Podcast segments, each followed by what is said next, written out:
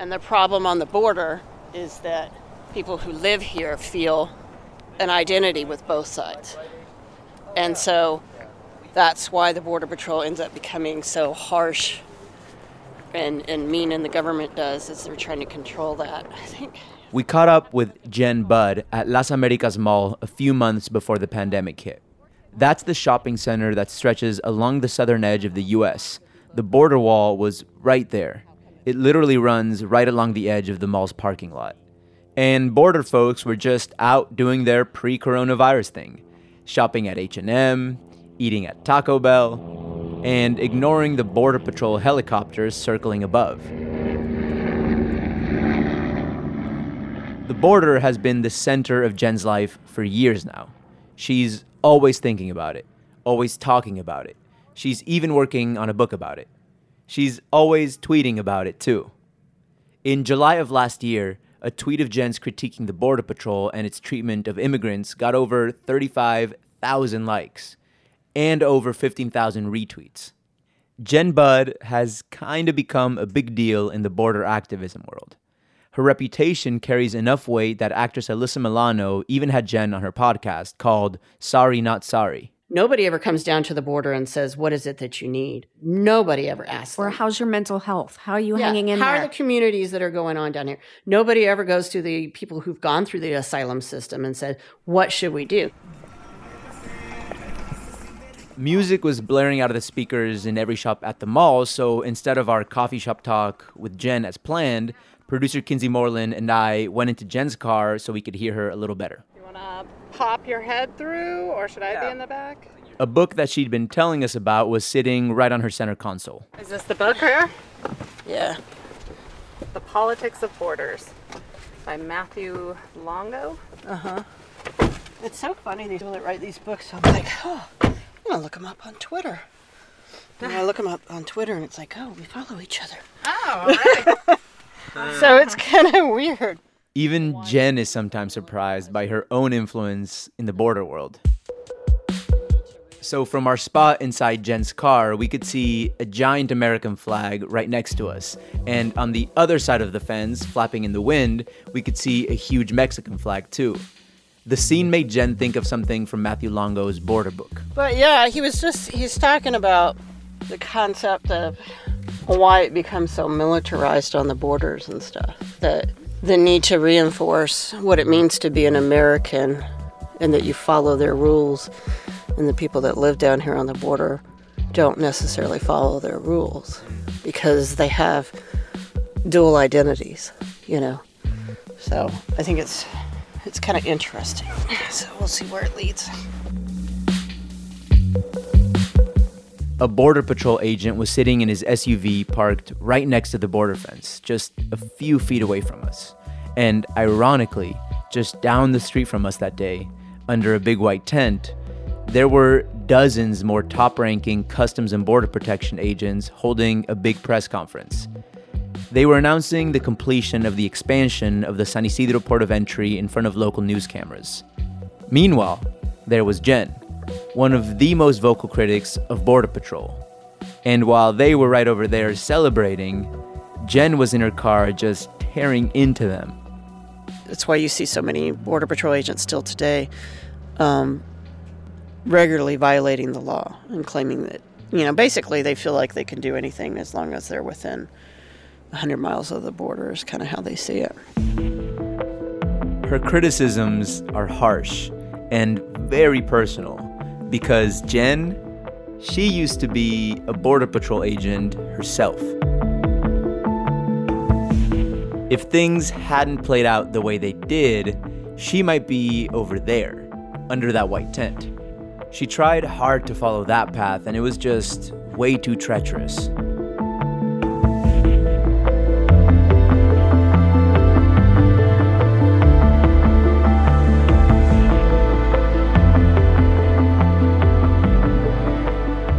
I'm Alan Lilienthal, and you're listening to Only Here, a KPBS podcast about the unexplored subcultures, creativity, and struggles at the US Mexico border.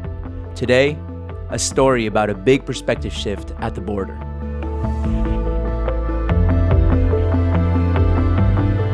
It's also a story about how some people have to hit rock bottom before they change. More after the break.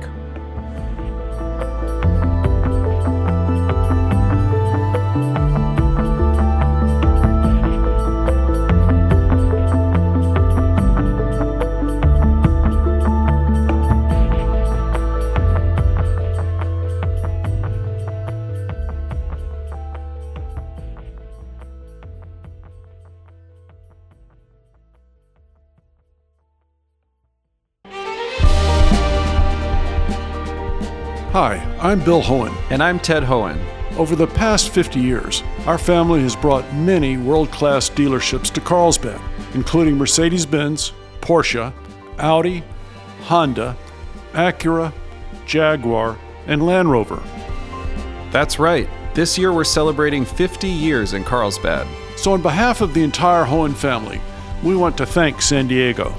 Throughout the years, we've taken tremendous pride in meeting and even exceeding our customers' automotive needs. We value the relationships with our clients and look forward to serving you for years to come. We invite you to visit one of the Hoehn Carlsbad dealerships or hoehnmotors.com.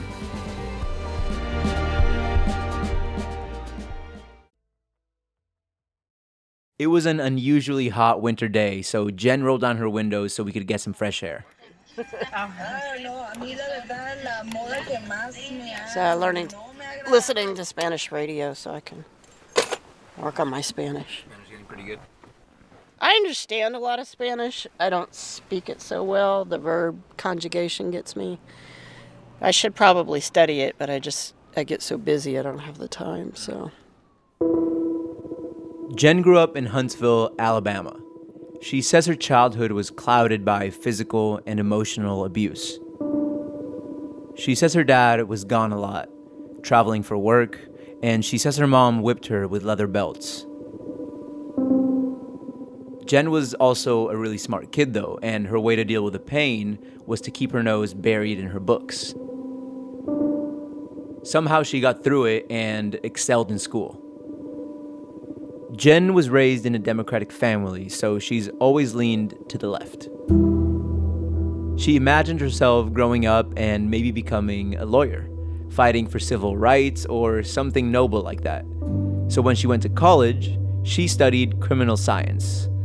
There, she found she had a knack for investigations. She says she has this thing where she gets completely lost in information until she finds a way to make sense of it. After Jen graduated, though, she found herself back at her house, back with her parents, and right back into the same abusive patterns. So when she saw a way out, she took it. and somebody told me a family friend had said the border patrol's hiring and i had never heard of it so i you know google wasn't around back then. I couldn't look it up or anything. I guess i could have gone to the library but um broken out an old encyclopedia or something. But when i interviewed they just said it was like drug smuggling and contraband and things like that. So I joined and I went to the academy in Glynco in Glynn County, Georgia. If I felt that it was a right decision for me, but I mean, it was it was kind of like I graduated at the top of my class. Okay, now what? So I had to get out of there. I had to do something. So it was just kind of like, you know, I didn't know if it was going to be a career career if it was just a step or, you know, but it just was something that I had to to do. Jen was fresh faced back then. She thought her new job would be about helping people and catching bad guys, like drug smugglers and people trying to sneak counterfeit goods through the border. And she thought going through training with her fellow agents would build a tight bond. Maybe she'd find that feeling of family and belonging she'd always wanted in her life. But the reality was different.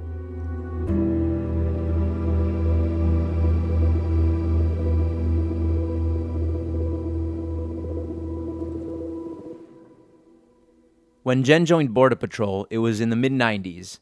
Operation Gatekeeper had just launched. For the first time ever, there will be a rapid response team to enable the Border Patrol to react quickly to buildups at any particular border spots. As I said in the State of the Union, we are a nation of immigrants, and we should all be proud of it. But we're also a nation of laws. It is wrong and ultimately self defeating for a nation of immigrants to permit the kind of abuse of our immigration laws that we have seen in, so, in recent years. There is too much of it, and we must do much more to stop it. Thank you very much. A wave of immigrants were crossing the border from Mexico into the United States.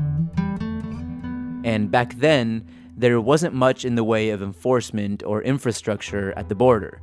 So, Operation Gatekeeper was a federal program that beefed up security at the southern border big time. It resulted in a huge influx of money from the United States Congress that more than doubled the numbers of Border Patrol agents within just a few short years. Operation Gatekeeper also included opening interior Border Patrol checkpoints, increasing detention bed space, building border walls, and other infrastructure where there had been none. But the program didn't stop immigration. Instead, it just pushed the border crossing traffic out east to the desert, where Border Patrol said they could more easily catch migrants. In the decades since Operation Gatekeeper was implemented, thousands of migrants have died trying to cross through that desert.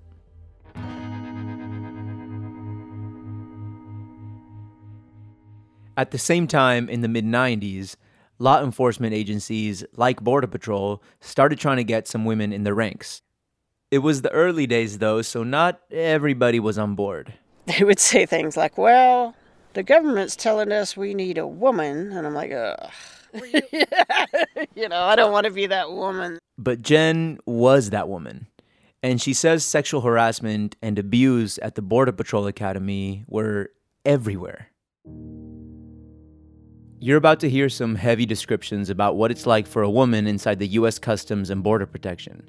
We reached out to Border Patrol to comment on Jen's descriptions of sexism and harassment, and a CBP spokesman gave us a written statement saying, quote, As public servants, the Border Patrol holds itself to the highest ethical standards. The statement went on to say that allegations of abuse and corruption are coordinated with the Office of the Inspector General and refer to the appropriate office for investigation, fact finding, or immediate management action. Jen, though, says the Border Patrol suffers from a deep rooted culture of misogyny and systematic sexism, a culture she was introduced to right from the very start. They separated us the first day. They had, they told the women, we need to talk to you about your hair and how to wear your makeup and what size earrings you can wear and all this stupid stuff, you know. And why that had to be separated, we were like, what the heck is going on? And then some female agent came in, which was interesting because we had not seen a female agent. And um, she basically told us what was expected of us, even though she was in uniform and she was violating everything she was telling us. And um, and then she left. But she said we couldn't leave the classroom until the men came to get us. And we sat in there for like 30, 45 minutes. And our classmates, the male classmates, told us later in the evening that what they were talking about is that they told them flat out that women didn't belong on the patrol. And that we would accuse them of sexual assault and harassment and to be careful around us and careful who they dated and all that other stuff and that women always filed fake allegations and, and would accuse them of rape and this and that. And if they ever had any problems they could come to them and they would help deal with them and this and that.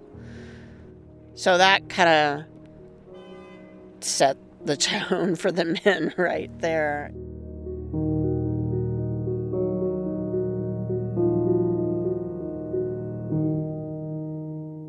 Jen says the sexism was so extreme that female agents offered new recruits a sort of DIY survival course. The women who were in the classes ahead of us came to our condos at night to talk to us about what we could expect from being in the academy. And they said basically, you know, like every academy has a bar on it because, you know, it's adults and stuff But they said don't ever, you know, take a drink from somebody that you don't know real well. Don't ever leave your drink unattended because they will drug it. And I've since talked to Bureau of Prisons uh, officers who were training there at the time, and they said, yeah, their instructors would tell them don't hang around the border patrol because they'll rape you and stuff. But that was pretty. That's pretty much the synopsis of it. Is like you, your instructors, if they ask you out on a date and you don't go, they'll fail you on your Spanish boards because those are oral. Some parts of them are oral, and so therefore subjective. Or they'll fail you on your physical training. They tried to fail me on mine by one less than one second. Right up until the end of training, Jen says there was discrimination lots of sexist jokes, and other things Jen hated but somehow tolerated. But then, just a few nights before her graduation, things got even worse. A lot worse. One night, after grabbing a hamburger and beer at a bar, Jen started walking home alone. One of her classmates followed her out of the bar and offered to walk with her. I said, No, I'm fine. You know, just walking across campus, no big deal. He said, Well, you never know. And I mean, you know, I guess as an older woman, I would. I would be smarter, but I wasn't smarter back then. I was 24. And um, I said, okay, fine.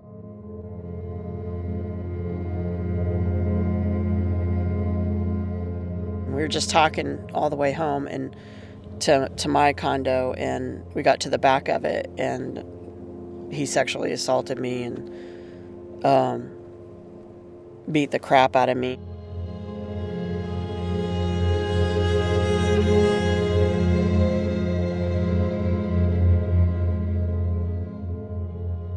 I fought back, but didn't do much good and stuff. So, um, but eventually uh, got a, a good kick in and and broke free eventually and uh, made my way back upstairs.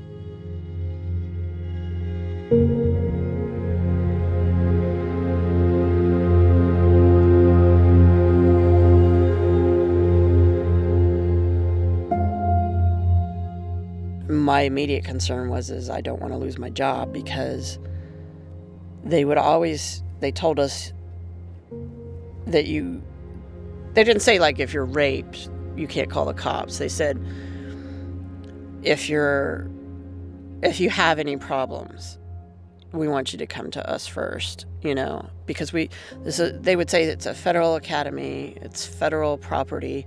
We prefer to handle it ourselves. Plus, you got to remember this was before cell phones were everywhere.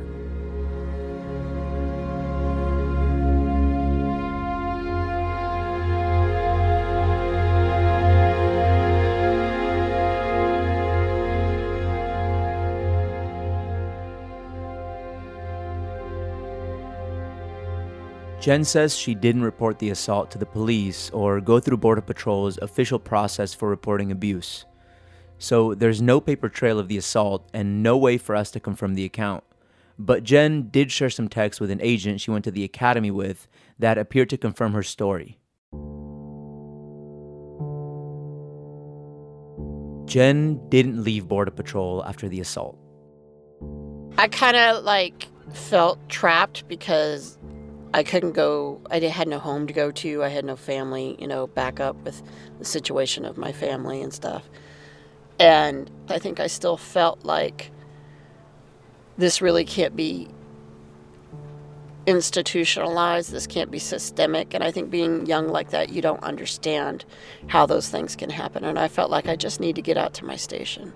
And I just need to prove to them how good of an agent I am, and then I'll be accepted. You know? Of how hard I, I'll work and how hard I'll hike and how many arrests I'll make. And, you know, once I have that badge and that uniform, I'm one of them. We're all family. But you're not.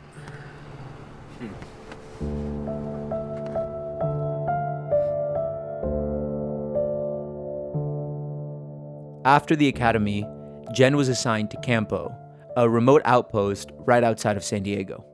Which back then was one double wide trailer out there on the border and uh, one old cinder block with asbestos ceiling garage that had two cells that consisted of chain link fencing to hold migrants in.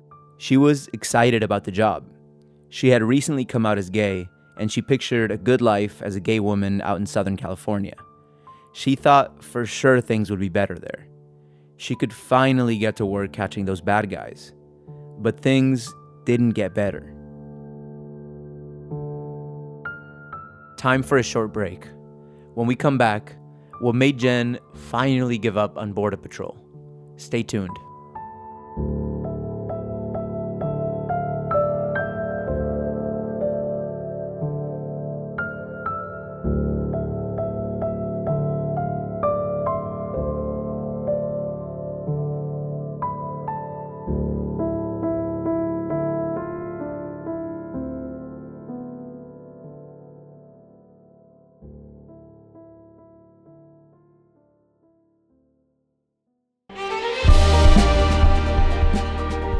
Hi, I'm Bill Hoehn. And I'm Ted Hoehn.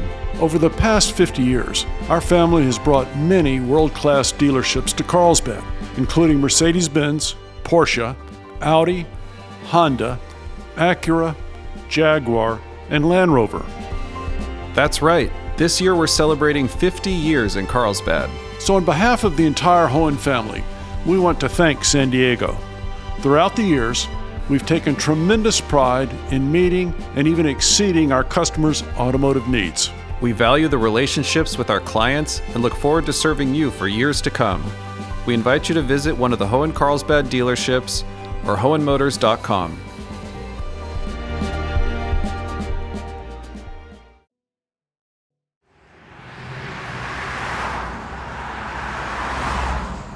Campo is one of those places you'll just completely miss if you blink while driving through it.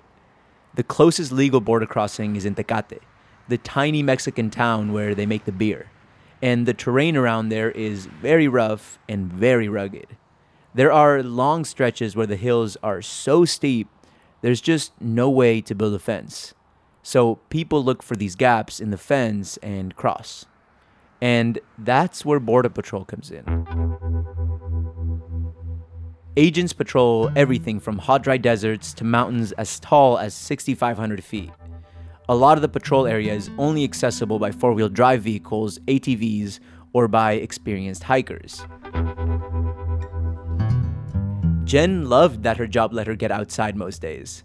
She really liked hiking around. Some days she would hike for hours without seeing another human. But back at the station, with her male coworkers, she says the harassment and discrimination were bad. So bad, she says she wasn't even issued a bulletproof vest. There were only like 50 agents there when I got there, and there were two other women assigned there, but I was the only woman there for a long time because they were always away on detail. So I was the only woman. They didn't give me a vest for like a year because they said they couldn't get a female vest up there in the mountains.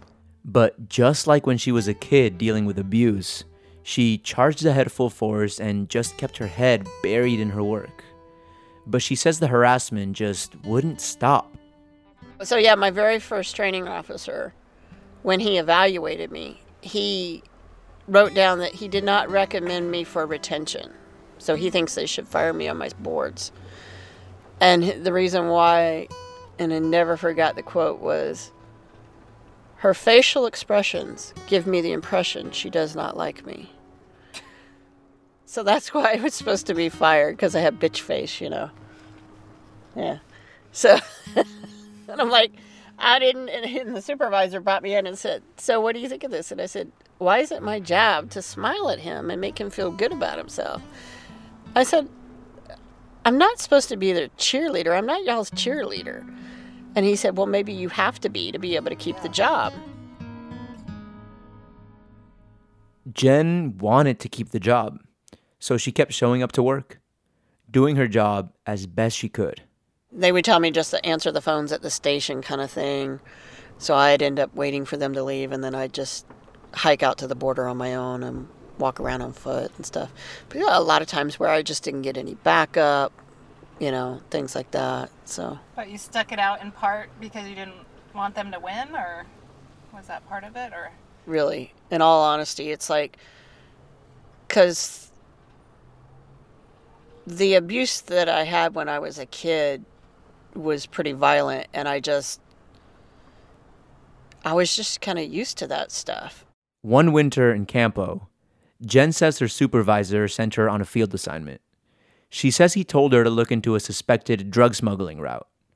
The supervisor put both her and the only black Border Patrol agent who worked at the station on the task. But the minute the two got out to the fence, they realized they hadn't been properly equipped or prepared for the job. So we had to go lay in the snow for like 13 hours at a time waiting for drug smugglers. And remember, I don't have a vest.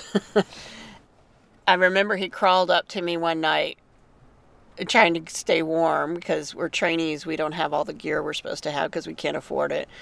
And so we're just laying there and he's spooning me and, and we're listening for anything we can, you know, coming through the brush. And he says, They're trying to kill us.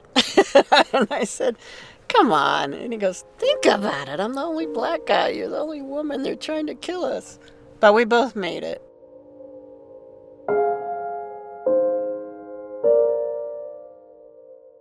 So, the reason Jen got into Border Patrol was to catch bad guys. And yeah, she did get to do some of that. But then there was this. My first apprehension was a family, you know, the grandparents and the mom and dad, teenage kids, and a baby. And I remember thinking, where were the where are the drugs? You know, I'm like searching their clothes and everything, like in detail, trying to find these drugs because they're supposed to be smuggling drugs, right? So and you know especially in campo because when you apprehend somebody out there in the mountains you're tracking them through the mountains and it sometimes takes transport hours to get to you or it takes you hours to hike them back out to a road you start to learn a lot about them and you start to listen to their stories and and talk to them more and span and practice your spanish and and so forth and so then I started to understand more of what this was all about that the policies were more about keeping certain people out and not others. Because I remember one night I I had tracked this group through Tecate, and I was up north of Highway 94 on a mountaintop when I found them, and it took a couple of hours for the transport to get out there. And one young man that was in the group spoke English perfectly, and so we were talking, and while we waited, and he had a law degree. And I was like, What are you doing crossing? You know, and he goes, You just don't get it, do you? And I go, Get what? He said, Have you been to Mexico? And I'm like, No. And I mean, even if I had, I don't know that, you know, I just go down to TJ. It's not like I would learn all about what's going on in Mexico, kind of thing. But in talking to him, and you know, he was like, "Do you, do you does the Border Patrol treat Canadians like this?" And I'm like, no, they don't. And he said, Well, why do you think that is? And and the only answer I could come up with was because the majority of Canadians are probably white and more educated than the majority of Mexicans coming across. And then you start seeing how the government's okay with businesses hiring undocumented workers and abusing them and then when the businesses are done with them, they just call the Border Patrol to come and get them. And so then they don't have to, you know, pay for anything if they're injured or all. So it's just like this system that's built for business and stuff like that. So that moment talking to the guy, the lawyer who was crossing the border illegally, did that signify a change in your thinking at that point? I mean, I think there were a lot of different changes. But then I think there's also that self preservation going on of needing a job and staying in it like a lot of agents still do today.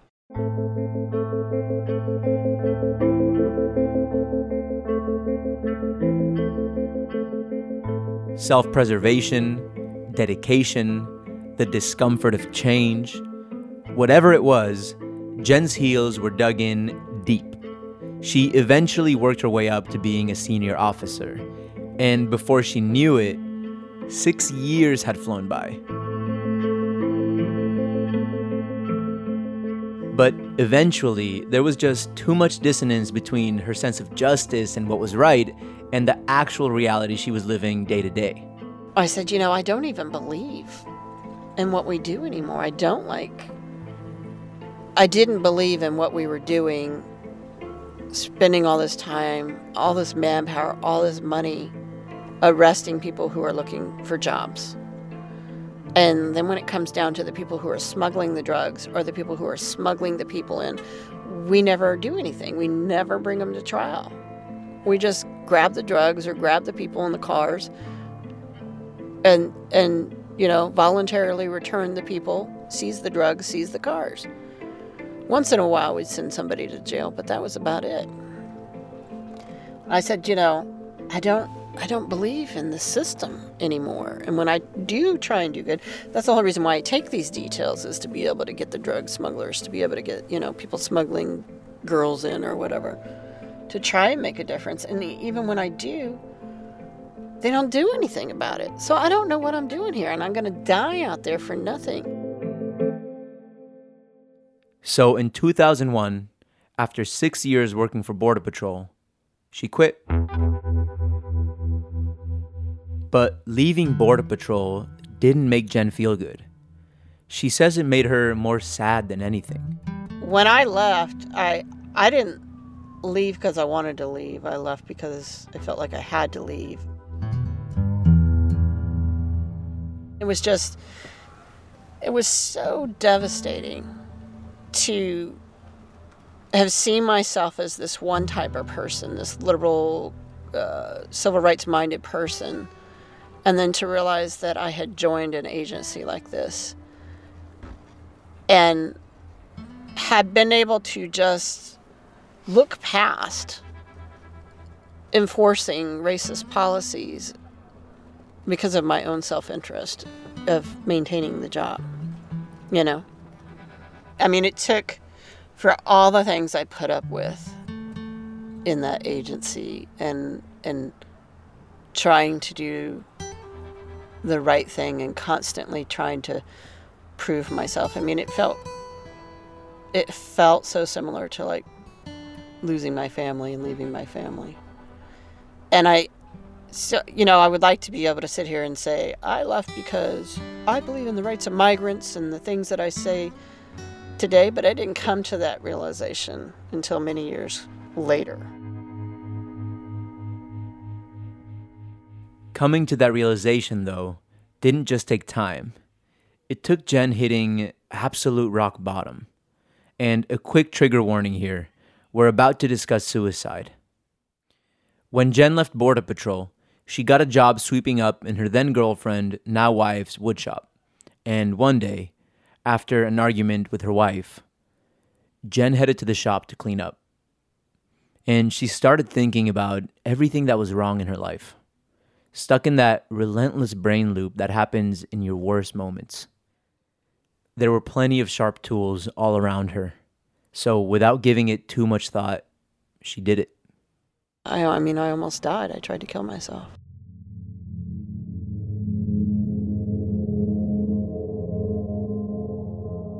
Jen says her mom threatened suicide a lot, so it had always seemed like a viable option for her. The details are very graphic and she didn't want to share them. But she's got the long scars on her arms that show how serious her attempt was. In the shop that day, she collapsed on the cold cement floor. And she thinks that the cold actually saved her life by lowering her blood pressure long enough for her wife to find her and call 911.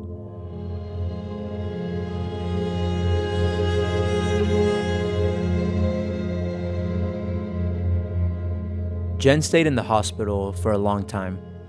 It was there where she finally got a diagnosis of post traumatic stress disorder, or PTSD. All those years in Border Patrol doing things she didn't want to do, all the harassment, the sexual assault, it all took a big toll.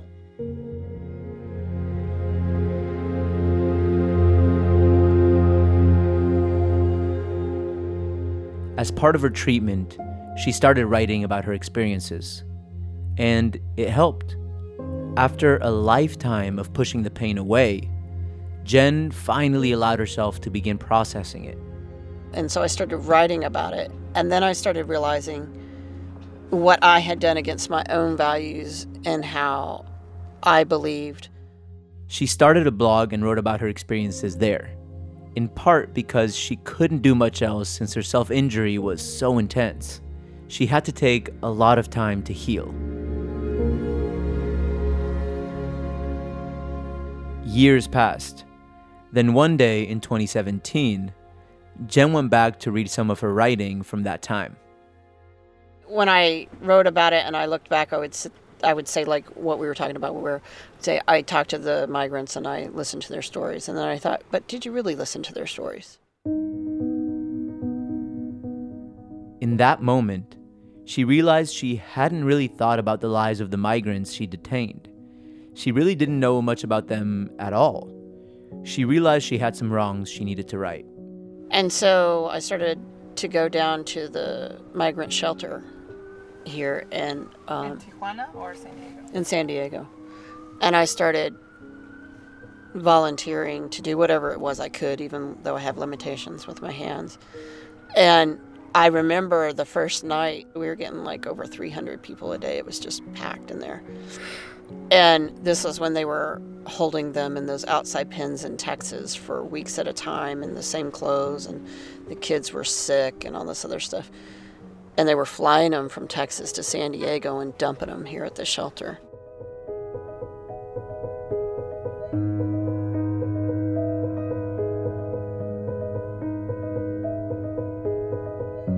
Remember seeing that CBP bus outside of the gates of the shelter and watching the migrants get off. And it just like all of a sudden you know like with ptsd you have the flashbacks. And i had this flashback standing there watching them that i always tend to stand with my hands folded you know with my bitch face going. And i noticed that as they you know the families walked up there staring at the ground and sometimes they would look at me and then they quickly look at the ground if i saw them and i just like flashed back to standing there in that green uniform like that. And whereas before I'd be like telling them, shut up, sit down, go stand in line over there, don't look at me, this, you know, just being hard, you know. And I unfolded my arms on purpose and I smiled at, you know, one of the kids and I said, Welcome to San Diego in Spanish.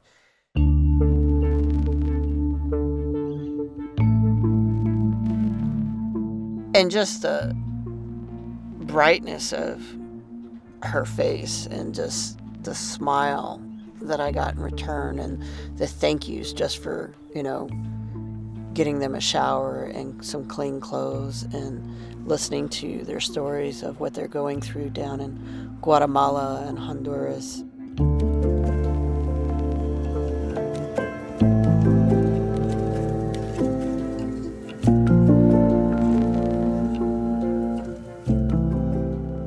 And so Jen's new life as an immigration enforcement reformist began.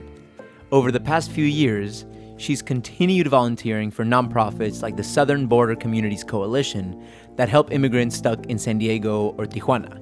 And she's often on the phone or sending emails to senators, congress members, and other politicians begging people in power to pay attention to issues at the border. And she uses her platform on Twitter to advocate for immigrants and to criticize immigration policies and Border Patrol practices. They shouldn't listen to me just because I'm an ex agent or because I'm a white woman, you know? But that's unfortunately the way it is. So, I mean, as I say, you know, I'm going to use my whiteness, I'm going to use my past Border Patrol experience to try and do some good in this world. I don't know if it's atonement, but I certainly believe in atonement, and I feel like, you know, it's the same feeling that I had when I was an agent and recognizing that the majority of these these migrants back when I was agent the migrants that I was arresting day in and day out were nice good people and when I run their fingerprints none of them are criminals but yet we're supposed to treat these families so horribly and see them as terrorists and invaders and stuff. I just, I'm just not going to do it. And I just don't want to be that person that, when something like this happens in your culture or in your country, to be that person that says, well, it doesn't affect me, so why should I bother? Or to be that person who doesn't stand up and say, this is wrong.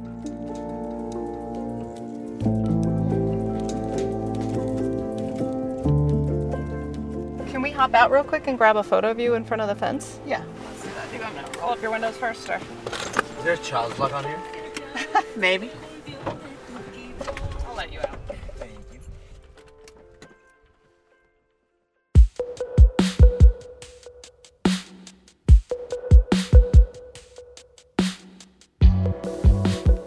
We circled back with Jen after that pre pandemic interview in her car by the border. Because with COVID 19 in full swing, the border is technically closed to all non essential traffic. But the truth is, after a big initial drop at the ports of entry here, the cross border traffic has picked back up. One thing that has slammed to a near stop, though, is the asylum process. Immigrants seeking asylum here are being sent back to Tijuana and told to wait there until their cases can move forward. But very few cases are moving at all. Jen is currently self quarantined like a lot of us. She has asthma, so continuing her in person volunteer work with migrant shelters is on hold right now. But she's still as vocal as ever, bugging politicians and calling attention to border issues on Twitter and Facebook. Right now, she says she's keeping a close eye on the nearby Otay Mesa Detention Center, where the largest outbreak of COVID 19 among detainees in the country is happening. And her biggest concern is that as long as President Donald Trump is in charge, the asylum process will stay closed. And resources will be shifted so immigration arrests deeper inside the US will increase.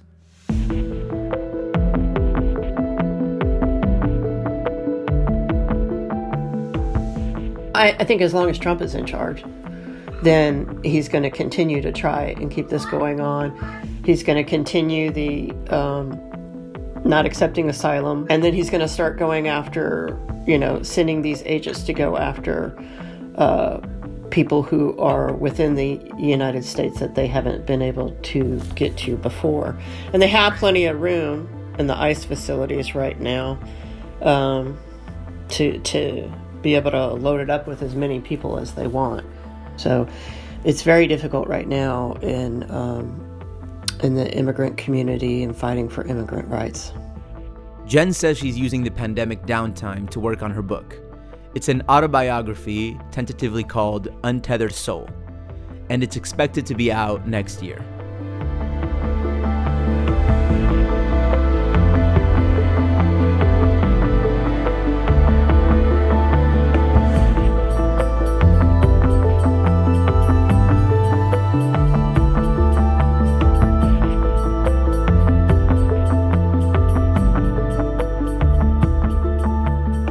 Only Here is a KPBS podcast hosted by me, Alan Lilienthal.